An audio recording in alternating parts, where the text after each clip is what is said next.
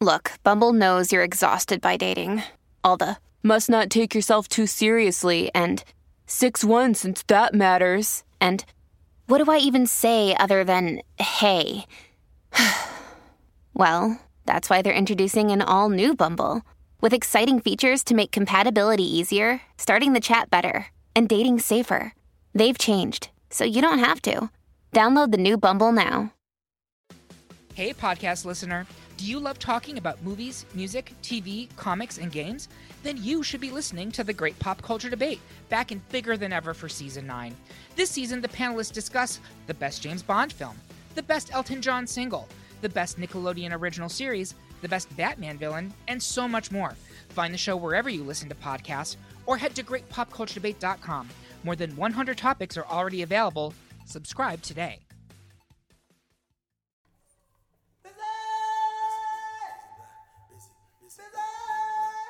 Tristan Fynn-Aiduenu wants us to unleash our imaginations.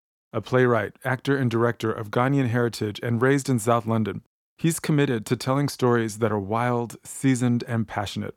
He's the director of a brand new play for black boys who have considered suicide when the hue gets too heavy, which brings together six young black men who meet for group therapy and let their hearts and imaginations run wild. Our conversation explores the limitations put on expressions of our anger, building support for mental and emotional health in the process of theater making, a limitless black Britishness, and what he hopes we take away from the work he puts out into the world. I'm Josh Rivers, and I'm busy being black with Tristan Fynn-Aiduenu.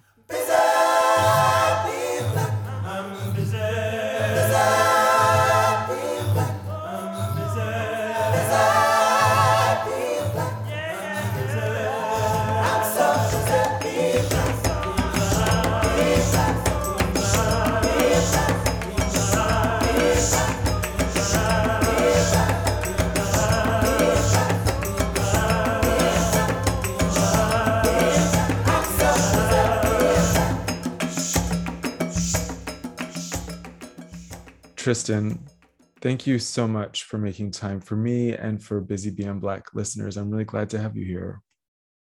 Really, I'm really happy to be here. Thank you for having me, to be honest. So, yeah, thank you.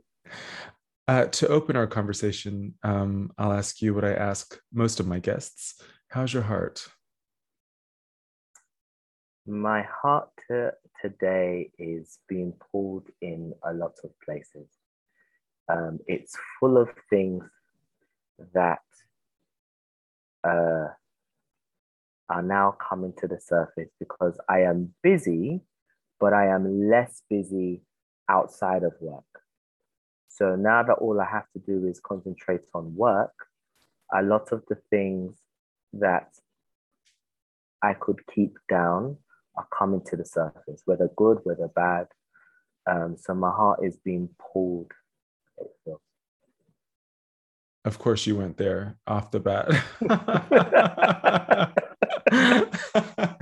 you know, oh, no, I... yeah, of course, of course. No, I'm. it's just so funny. I always think the universe slash the ancestors are always working, and I, I, had a nap this afternoon because I just felt really tired, and I thought, you know what, I'm just gonna go.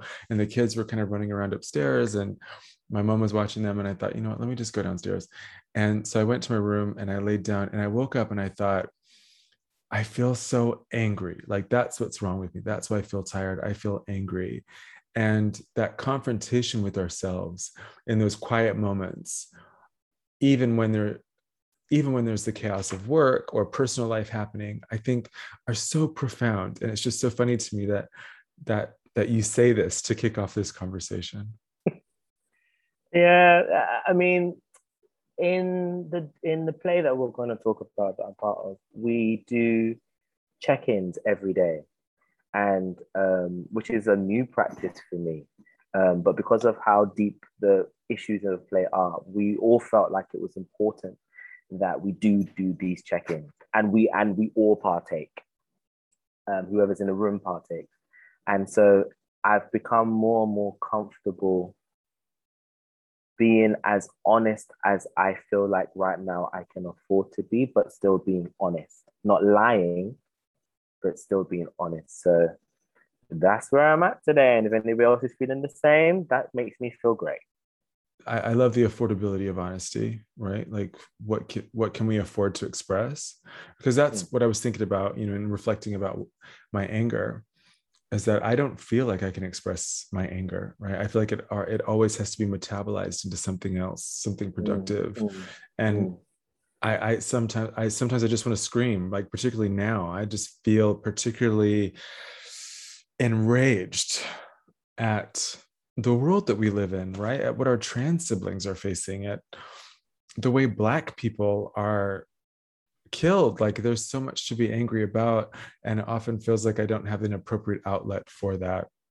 I was talking about this with someone yesterday, but it's like I'm really angry. And what's making me angrier, and I don't know if you feel the same, is that because you're in a position of leadership or you're a role model or whatever it is, it's not to say that you cannot be angry in those spaces, but it's to say that as much as you would like to, there's only so much you can express the full depth of your anger. Because let's be real, if you were to go all the way in and go into the real nitty gritty, people will be crying and not work again. People will be like, it, it, it, there's so much. Res- I'm, I'm angry because I am so understanding of my responsibility when sometimes it feels like a lot of other people are not. And an admission to feeling angry is acceptable. The expression yeah. of that anger is not. Yes, yes, yes. I cannot jump out the window. I cannot smash the window. I can't have a, a huge meltdown. That is not so much that I want to, but I, I just know that that option is not afforded to me. Because if I do that, the whole ship goes down. And I would be even angrier if the whole ship goes down. so it's like, what I will say is, and I haven't fully got it all right yet, but what I will say is that I'm beginning to really find the places where I can put my anger. Um, Say more about that. I have a therapist now, um, a personal one, uh, well, not personal, as in private one, um, that I meet once a week. Um, and I can put my anger into him, and he's always open to that. He actually asks me to just offload as much and as truthfully as I can. So I feel like I have that place now, and I and I am aware that I I, I can just about afford that now for now, um, which is something as well. Um, I feel like I a lot of my friends, like my good friends, have been asking me to talk to them, and I've been so scared of letting them into the depths of not just my anger, but my darkness, my negative energy, in the fear that it will scare them or they will pity me. Mm. Um, and this is when I say that, this doesn't necessarily mean, this doesn't necessarily mean that there aren't people that are not going to be scared or are going to be pitying me, but it's more so um, I'm choosing the right people. I just noted down here the truth of our anger. You you alluded to that just now that you have a therapist who asks you to be truthful about what is angering you and that really lit something up in me. That's part of it, right? That mm. whether you're a podcast creator, trying to create something healing and nurturing for the community, whether you're a theater maker, there's always a mm. translation of the anger, right, into something acceptable, digestible, understandable, approachable for other people. And that maybe we lose something in that as the people who are angry, right? I think when I say responsibility, it's knowing full well and and and and I say this not necessarily for people to decide to yeah be as angry as you like and be smashing people in the face and be doing all that destructive stuff. It's not to say that, and I want to make that clear because I also don't think that's the way forward. But it's to say that it has to go somewhere, and I think I'm trying to find my place where it goes. Does it go in writing? Um, does it go in gym? Does it go and does it always have to go in that one place? And does can it shift and change every now and then? I think there needs to be place for for the raw. That's what I'm gonna call it, the raw or the wrath rather. Um, if you want to go on, I was thinking about the seven deadly sins recently. I was like, ah, oh, let's go on the wrath because we seven deadly sins are only deadly because they are so common and they are so easy to to to, to feel and then d- destroy because of. It's I've I'm, I've been thinking about that that it's not necessarily that we shouldn't feel the seven deadly sins. We are going to. They are feelings. They are feelings. Mm. We hmm. cannot shut ourselves off from the feelings. But what we can do is be be very careful and clear about what we do with them. Uh, and wrath, we need to find a way to put our wrath somewhere. Like, for example, um, in the play for Black Boys, we have a movement director called Theo, um, also known as Godson, um, in the dance world from Boy Blue, and his specialty is krump. And now I'm not going to go too deeply into his personal story, but one thing he said that really resonated with me it was something along the lines of krump is where I can be that darkness. Because if you meet this guy, he's so calm. He's so calm. He's so like smiling. It's like, oh wow. And then when he krumps, it's like the world is shaking. The mm. world is shaking. And, and he says, this is where I can put it. And it's not necessarily just anger. It's it's it's it's it's the full expressions of the heightened version and the fiery version of me. You can say that's wrath. Some people say that's a mighty praise. That's because that's um, he let us know where krump came from, and it actually came from quite a spiritual place. Um, but whatever it is, that raw, he can put it there, and he can feel it there, and that is his therapy, which I think is a very beautiful thing. Um, and it's not to say that when he finishes, he'll be absolutely fine, but he's he has been able to create a safe space for himself to do what he needs to do. Um, and I think that's what we all need to find. Um, and it's a lot harder than it sounds. So it doesn't yeah. sound easy to me. At all. You know, I wonder if that if you if you if you purposefully, intentionally do the work that you do to to allow people or to give space to people to express themselves or their anger in particular i mean do you see that as part of your role as a theater maker my i wouldn't say i'm giving you a space to express your anger because I, I also kind of feel like you, only you can find that space and decide what that space is i cannot decide that space for you my role as a theater maker is to merely stretch and exercise your imagination. We are playing a game on this stage, in this space, whatever it is. And the game is I know there's some things that are not there, fill it in. We'll do our bit, you do yours. And you're gonna enjoy it. And that is to that is to exercise that muscle of your imagination, which is so important for us to live in this world as humans. To have an imagination as human beings is such a godly gift. And I will always advocate for the stretching of that. Um, now, if we stretch that imagination and in that you find an anger that is righteous, that is real, that is for you, that's good. You feel that imagination allows you to feel as it should. And maybe it'll give you empathy to feel for others when they need that space. And you're able to go, well, I've done this. Maybe you can consider doing this or not.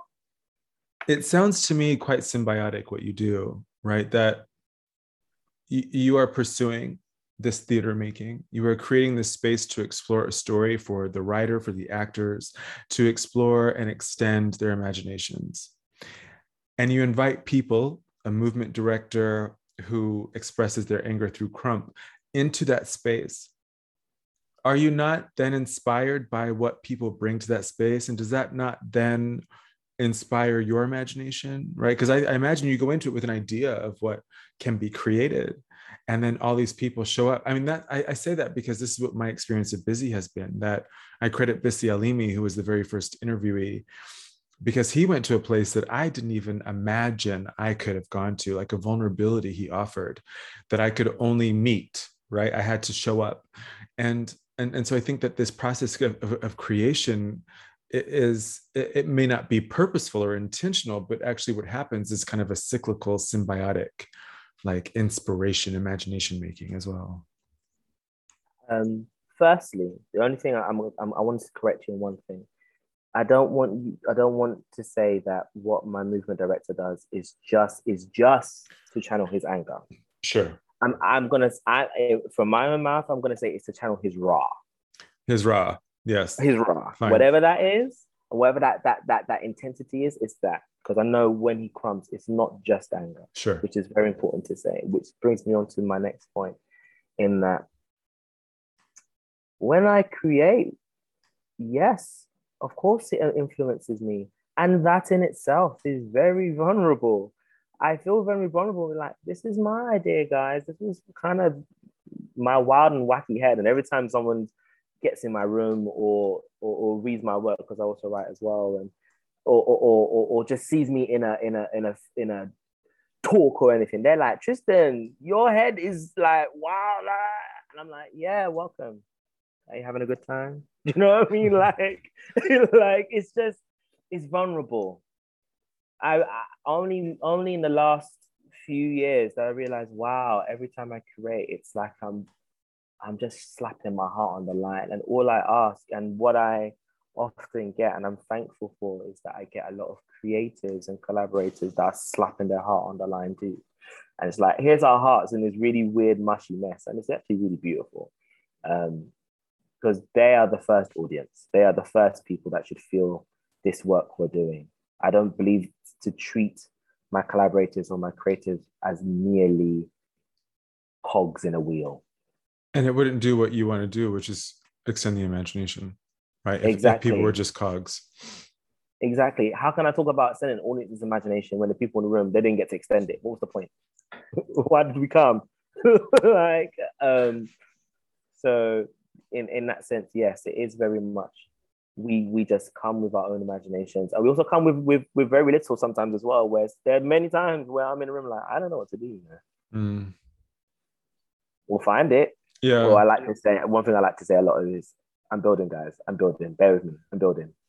or give me five minutes, and I'll find something. And and and there's a level. That's the other thing.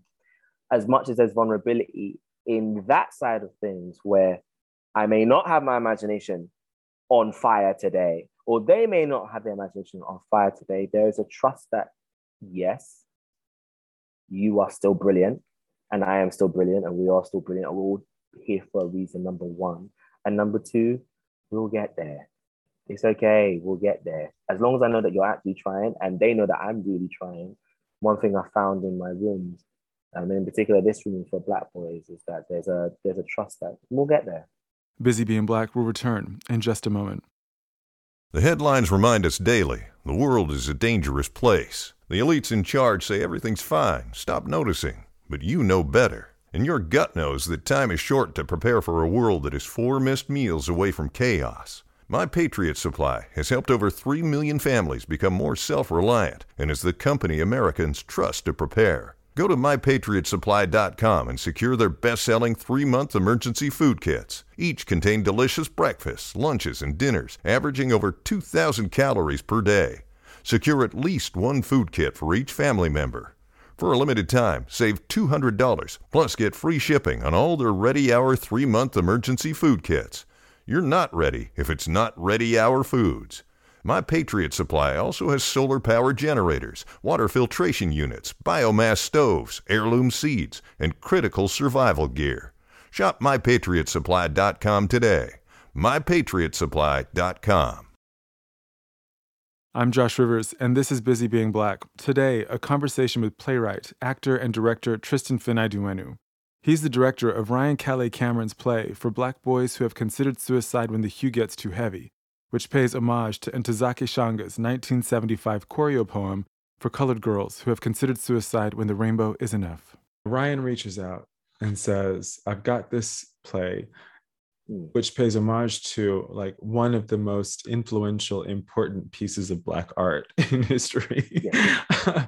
which has itself spawned so many or given birth to is probably a more appropriate phrase um, so many different um, honorings right Mm. because of its complexity because it allowed black Mm. women to show up in a space as their fullest selves as their complicated messy selves as their ang- angry righteous selves i mean how do you how did you like receive that and then how do you how did you then kind of approach that task of of then making the thing I think the first thing, me and Ryan have been talking about this play for a very long time. It's had many different iterations and reworkings, um, but for this one, I think we came to the conclusion of we wanted to really make sure that we explored in as many ways as we could the Black British experience for Black men.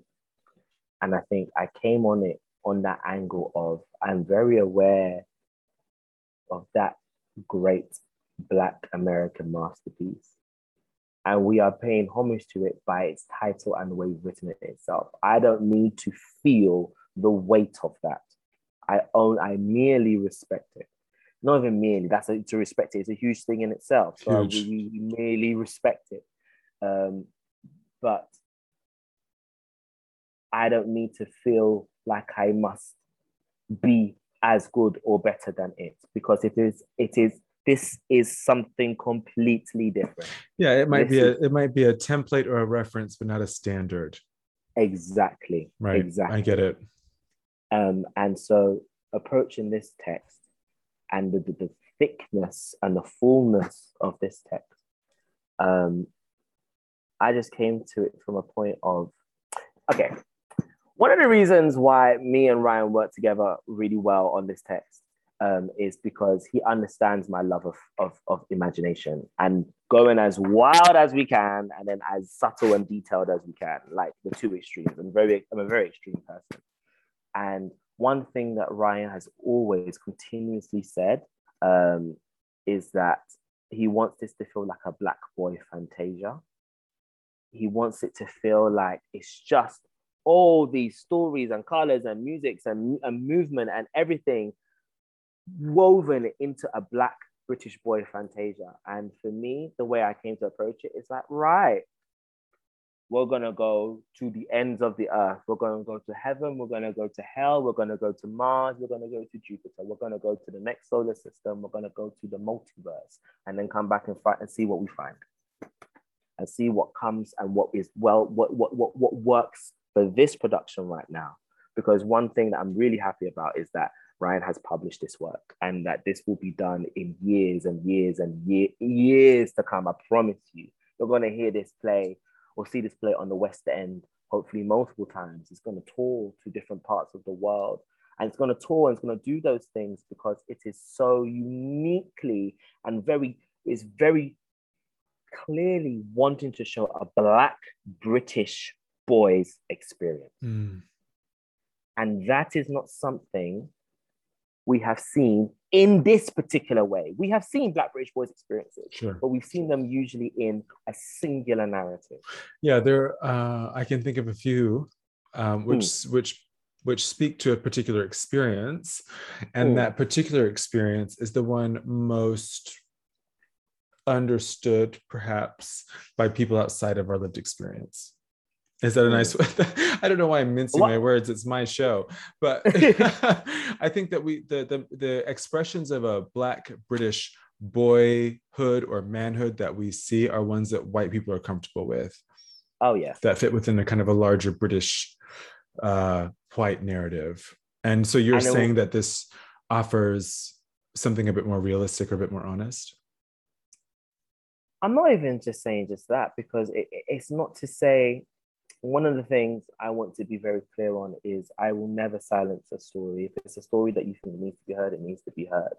Um, the only thing I, I, I should do is question when, why, how, where, because all of that's part of it.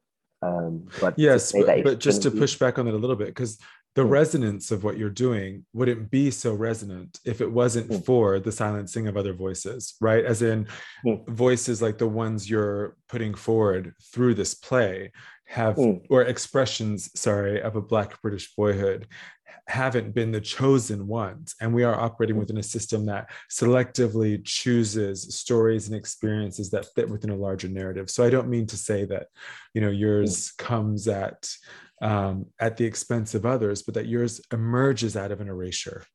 Mm. But I think I think what I'm leading on to in in connection to, to that is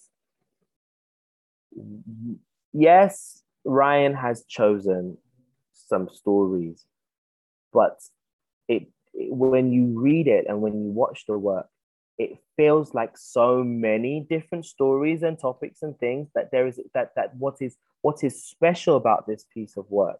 Why i think it will tour and why i think it will be, have many different lives past me past ryan past generations to come. Like for colored girls was the diversity of stories and the multiplicity of stories in one piece of work. That is what is special about it it is not to say that it is, oh, that story, I've not heard that story before. Not that I heard that story before. It is actually to say, I've heard this story, haven't heard this story, I've heard this story, haven't heard this story. And it's all in one piece. Right. Okay. I see what you're saying. And so now I look at this story differently because I'm, I am, you, I, I, I've analyzed this story. I'm using the tools that I use to analyze this story look at this story, and now this story seems different. And now you, your perspective gets blown apart. It gets ripped apart because there are so many things to look at. Not everything in this play everybody will relate to, but there will be something that they do, and that's enough. And this is perhaps to pick up on the word honest, which we've Mm. we've kind of spoken about already. But there's an honesty in that representation of the diversity of our stories, right? I'm thinking of my relationship with my best friend. We are two completely different people from two completely different walks of life. And each of us understands ourselves better through the other, right? It's Yeah. it- it's that proximity to each other that helps provide some clarity.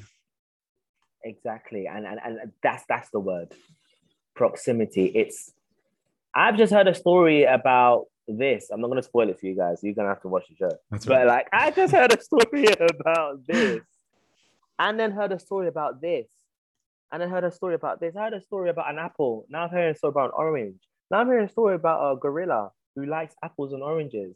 And you're having to go, ooh. I just heard a story about a cake, and then I heard a story about the history of sugar.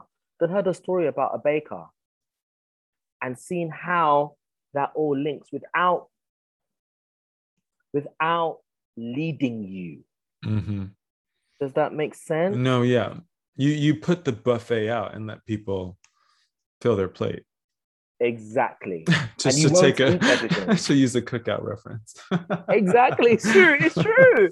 It's, it's the it's the barbecue and then the Chinese buffet and then the the uh what would we like to do? The jollof and and and the chicken and the, and the stew and then fish and chips. It's like whoa, I didn't know I could have all this. I'll eat what I eat, but it's so good to see for me that even though I don't eat that, I can see that Mm. in the same space. That's what I think is honest. And that's what the piece asks you to do. It's not asking you to say, this is just this is your life, all of this character is your life. There are some times where you'll be with a character and then you'll go, oh, this isn't me. But then the character that you felt like was nothing to do with you will suddenly say something that is everything to do with you. Right. And it's like, whoa. Mhm. I thought I knew who I was. Maybe not. Or maybe I know myself more than I think I did. And so, what would you say is the overarching, if you had to choose,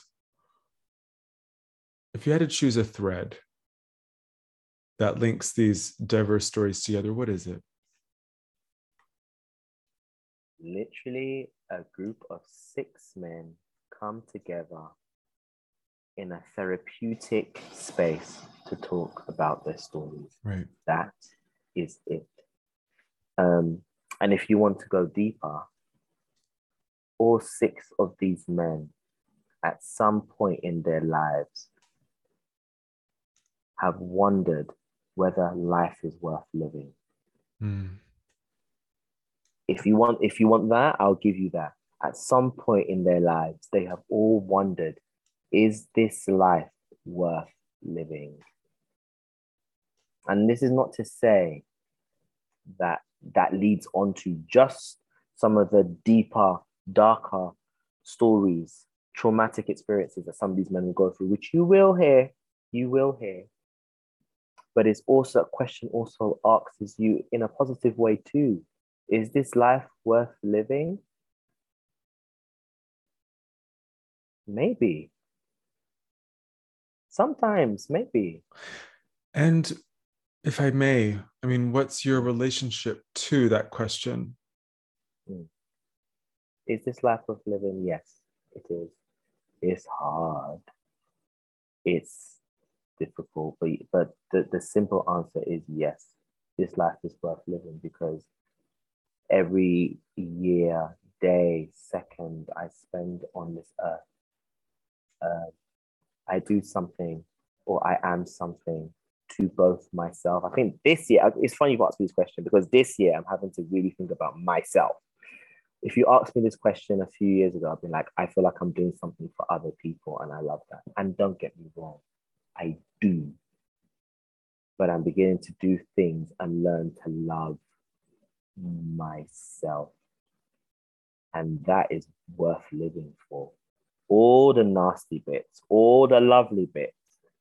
Um, and that's exciting to continue exploring. So I would like to continue living until I actually can't, as in physically I have to drop down dead. I would like to continue just to see what else I am. And to come at this from a slightly different angle, you know, I've, I've had conversations on the show before with people who have who have considered suicide. Um, and so I wonder how you how how you approach that, how you honor that contemplation um, in a show like this, like how you do that that that consideration justice that some people make and sometimes follow through with and sometimes don't. Like how how did you approach that?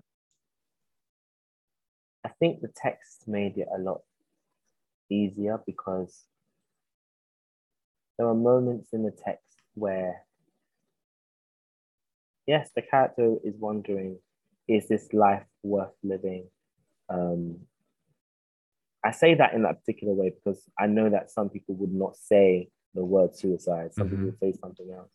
Um, but I know that I can at least say that would link a lot of it together. Um, and the show itself, the play, the text itself does not shy away from the fact that people will do it. Some people will do it. Some people will do it um, is not shy away from the fact that there are people who constantly have ideations of it. Um, and it doesn't vilify them either. It doesn't pity them. It doesn't vilify them.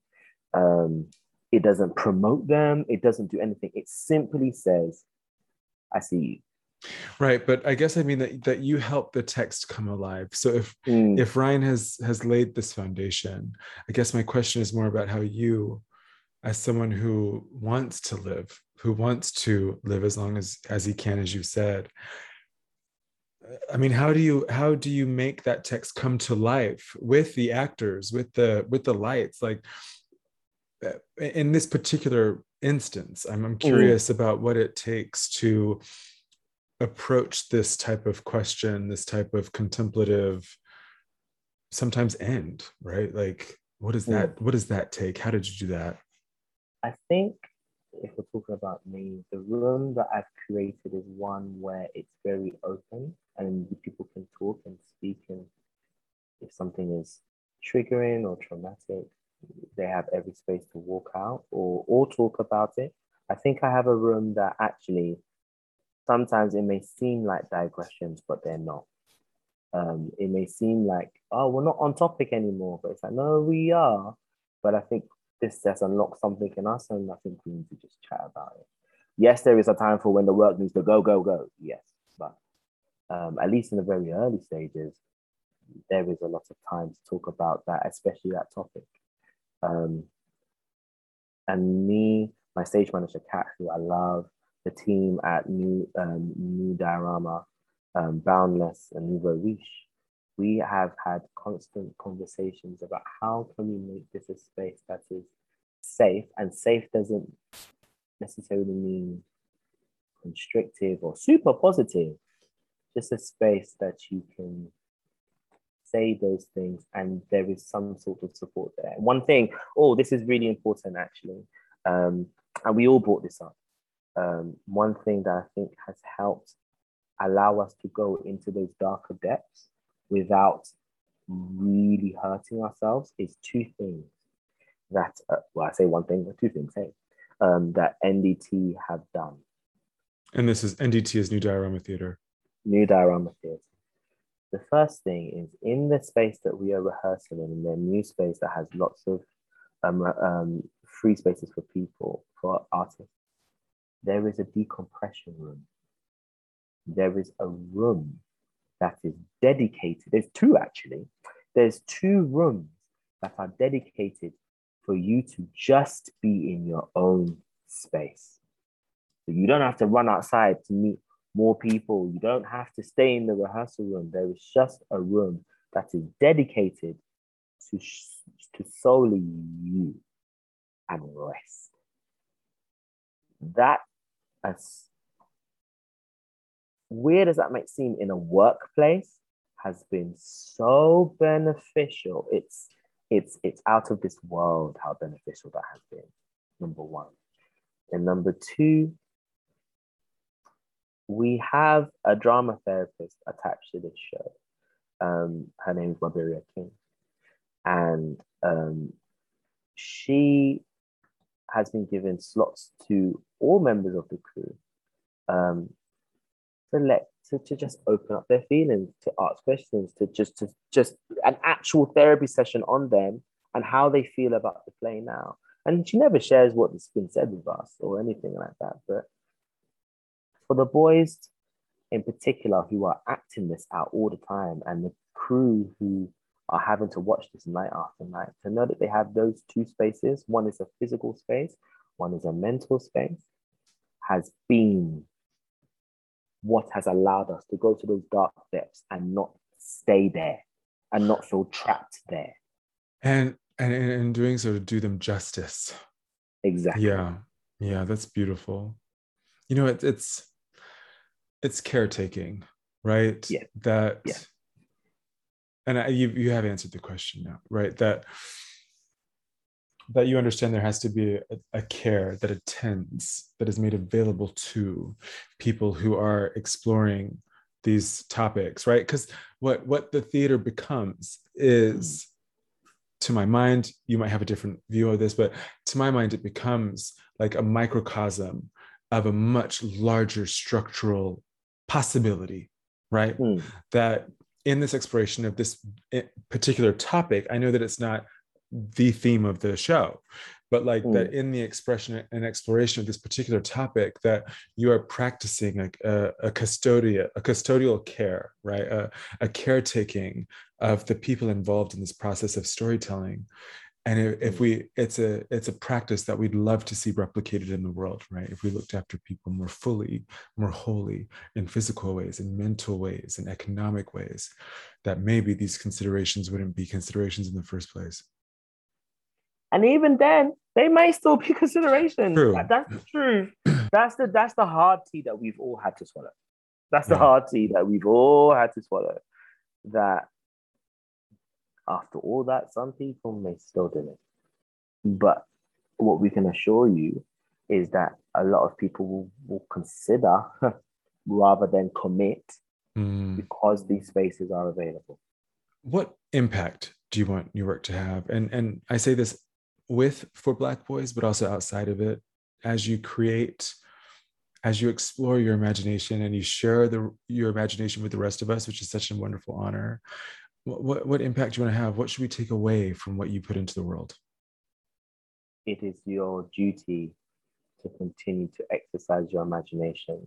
Otherwise, no innovation, no heart, no soul can rise and affect. It is we we we must indulge in our imagination. Indulge is such a great way of saying it. Sorry to interrupt. yeah, that's good. Yeah, we must just um and no, it doesn't have to be all the time. I get it. We have lives to live. I get it. We've got the real world stuff to do. But we must find a space in our time to indulge in our imagination. We need to all have something that makes our mind go wild and go flippy flop. We need something that makes us feel genius. You know, I mean, we need something that just we need that. And what I'd like to do with my work is to make you consistently consider, wow, I could do that. I could do this. I didn't even thought about this. This made me think of this. And I know, I know in that way, your imagination is working with your senses. Your, it's working in that way. And I think that's so important. I think only theater does it in that way. Every art form does stuff to your imagination as it should. That's what art should do. Um, and I am an artist in, in, in a variety of other ways, or hopefully in time to be in a variety of other ways. But one thing that keeps on making me come back to theatre is the fact that you li- we are literally in these few hours, we're sitting in this space, you're looking at this stage, and you're filling it in, and that's making you do other stuff. Um, one thing that people keep on saying about my work is, um, ah, it made me think of it as a film made me think of it as cinematic. Now, obviously, most people will hear that and be like, oh, why don't you just make your work into films? But actually, I've come to understand what that at least means for me. Mm-hmm. And what it means for me is that no, it just meant that your imagination was working. And because we're so used to the visual age and vision, and, and, and, and, and moving image, that is how your imagination works and that's what you saw and that's what you tapped into that's that that's actually a really good sign that you were thinking of something else because of what you just saw on stage that's a really good sign as i was alluding to earlier in this conversation that your story matters especially to my black people out there um, especially to them that your story matters and i just want to say really quickly now to anybody hearing this um, obviously, I'm a queer black man, um, and I want to see more queer black British stories in a multitude of ways, um, from the mundane to the wild. We need it. We need more. That's what I mean by your story matters. Because yes, it's not going to be for everyone. It's not going to be for everyone, but for someone like me, um, for other black queer boys out there, it means something to them um, you keep saying the word wild, which I'm really drawn to. I think it's a beautiful word and it sets off my imagination. But you say on your website, I have found a real desire to create work that stretches the imagination of all who watch. I want to work with people who have a desire to cultivate stories that are wild, seasoned, and passionate. I want to create and recreate worlds on stage. As an artist, I want my work to always inspire, especially for people like me. And aside from the fact that I love the world, the words wild and cultivate, mm. you remind me of my favorite, one of my favorite authors and scholars, hmm. Kevin Quashie, who Busy Being Black listeners will be tired of me talking about already, I'm sure. Mm. But he has a wonderful, tremendous book called The Sovereignty of Quiet. And in it, he says that Blackness, as we understand it, is always supposed to tell us something about race, democracy, violence, whiteness. And that construction of Blackness is anti Black because he mm. says we lose what he calls our wild and voluptuous interior lives. And I just, there's a connection there, right? That, that what you're creating and what you want to create in the world is uh, a route for us to get back to that interior life, that that vibrant wildness of the interior, right? That and i'm really grateful that you're doing that in the world thank you i guess what wild means to me is just it's the freedom that we've been asking for it's the it's the freedom that we've been asking the freedom that we've like especially as black people we've been we've been begging for as Black British people, sometimes it's the freedom that we didn't even know we wanted. Um, I think sometimes we look at our Black American counterparts um, and we see, or at least we seem to see, a plethora of different ways in which they tell their stories and a plethora of different ways in which they just exist together and they come together and do that. And I'm not saying that doesn't happen here, it does, but it, get, it gets dispersed very quickly and very seedily and very quietly to the point where we didn't know it even happened. Um, and I think what I want, especially for Black British people, is an is a is a freedom to be wild because the British society that we live in does not like wildness. It does not like exuberance. It does not like feelings. It does not like, it does, it cannot stand it. And we have it, us Black British people, whether we're from the diaspora and naturalized here or we've been born here. Um, and I know not everybody takes on the Black British mantle. I, I only take it on as a I'm a British Ghanaian, but I acknowledge that side of me that has been brought up here, and we have tons of fun and freedom and wildness and anger and raw and this and that. We have tons, and I feel like sometimes, in order for us to be heard, there's no throwing shade to anyone. Um, but sometimes, in order for us to be heard, we we, we, we, we tend to make ourselves smaller and more palatable and more quote unquote naturalistic. Um, and that's one thing I've noticed about American work is yes, you can get the supernaturalistic and then you can get something that is nothing like it. What we're what we're doing here with for Black Boys is not naturalistic in that way. It, it is in and out of naturalistic acting, but it's not in its whole essence, in its form, naturalistic. And I think this British society, and when I look at some of the plays that used to happen, like I, I read some of the 80s stuff and I was like, oh wow, we were on our way to going, what? And then something just went, what? Right. yeah. And and it's like it's, it was the age of realism, it was the age of um, well, not even realism, because even realism is a is is a word that's thrown around that I don't think we always understand what that can mean in theatre. But it's the age of I just want to write about my life. Do you know what I mean? Um, which I fully respect and I grew up upon. But I now feel like we need the I just want to write about my life. And somebody writes about their life as a kitchen sink drama. And then somebody writes their life as a ridiculous musical and then someone writes their life as a as a play set on a race car track, and then someone writes their life like for black boys because it's like it's just not my life. It's a lot of other people's lives too. And then someone writes their life as one long dance piece and it's consistent. Mm-hmm. it is a consistent thing and it's consistently upheld. And i don't want us to fall into fads. Exactly. I don't want us to fall into fads. Ever I don't want I don't want you to make a piece of work like this because someone else did it like that, and so therefore you feel like that's what the only way that you can tell your story. I don't want you to do that. I don't want anyone to do that. And I feel like in, in Britain, we are a lot of the time conditioned to do that. Now, saying that, I'm really excited about my generation, Ryan Calais Cameron being one of them.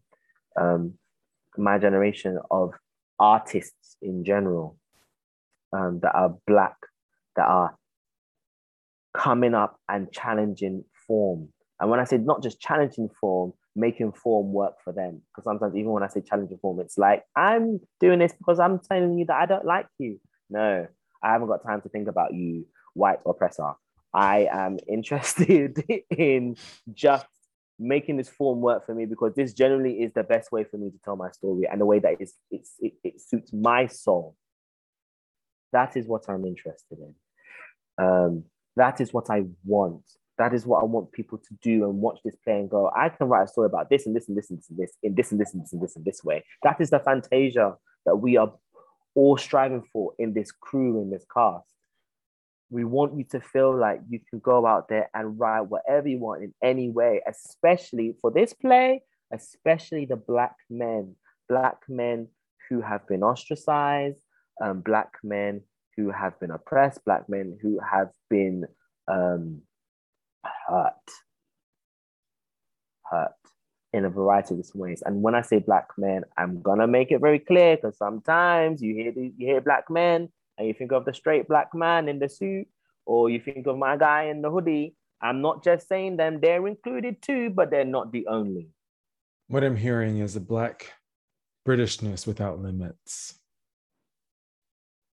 We we are just about to. Listen, we only really started using that term from like the 80s and 90s. We didn't use that term before. We said first generation, second generation. Now we're saying Black British. We are only just beginning to examine what that really means. Um, so let's do it in our way. Do we even know what our way is? Let's find out.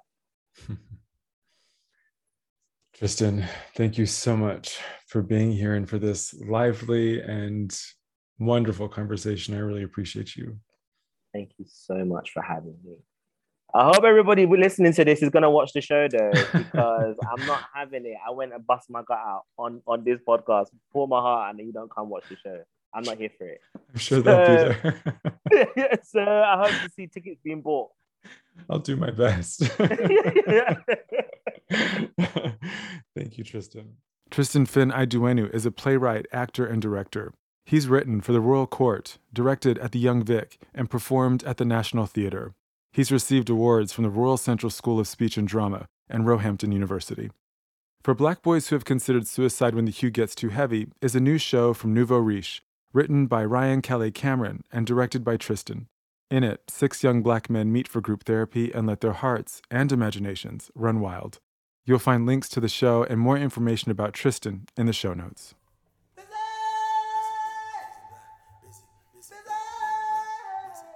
Busy Being Black is the podcast exploring how we live in the fullness of our queer black lives. Thank you to our partners, UK Black Pride, Blackout UK, The 10th, Schools Out, and to you, the listeners. Your support of Busy Being Black means the world.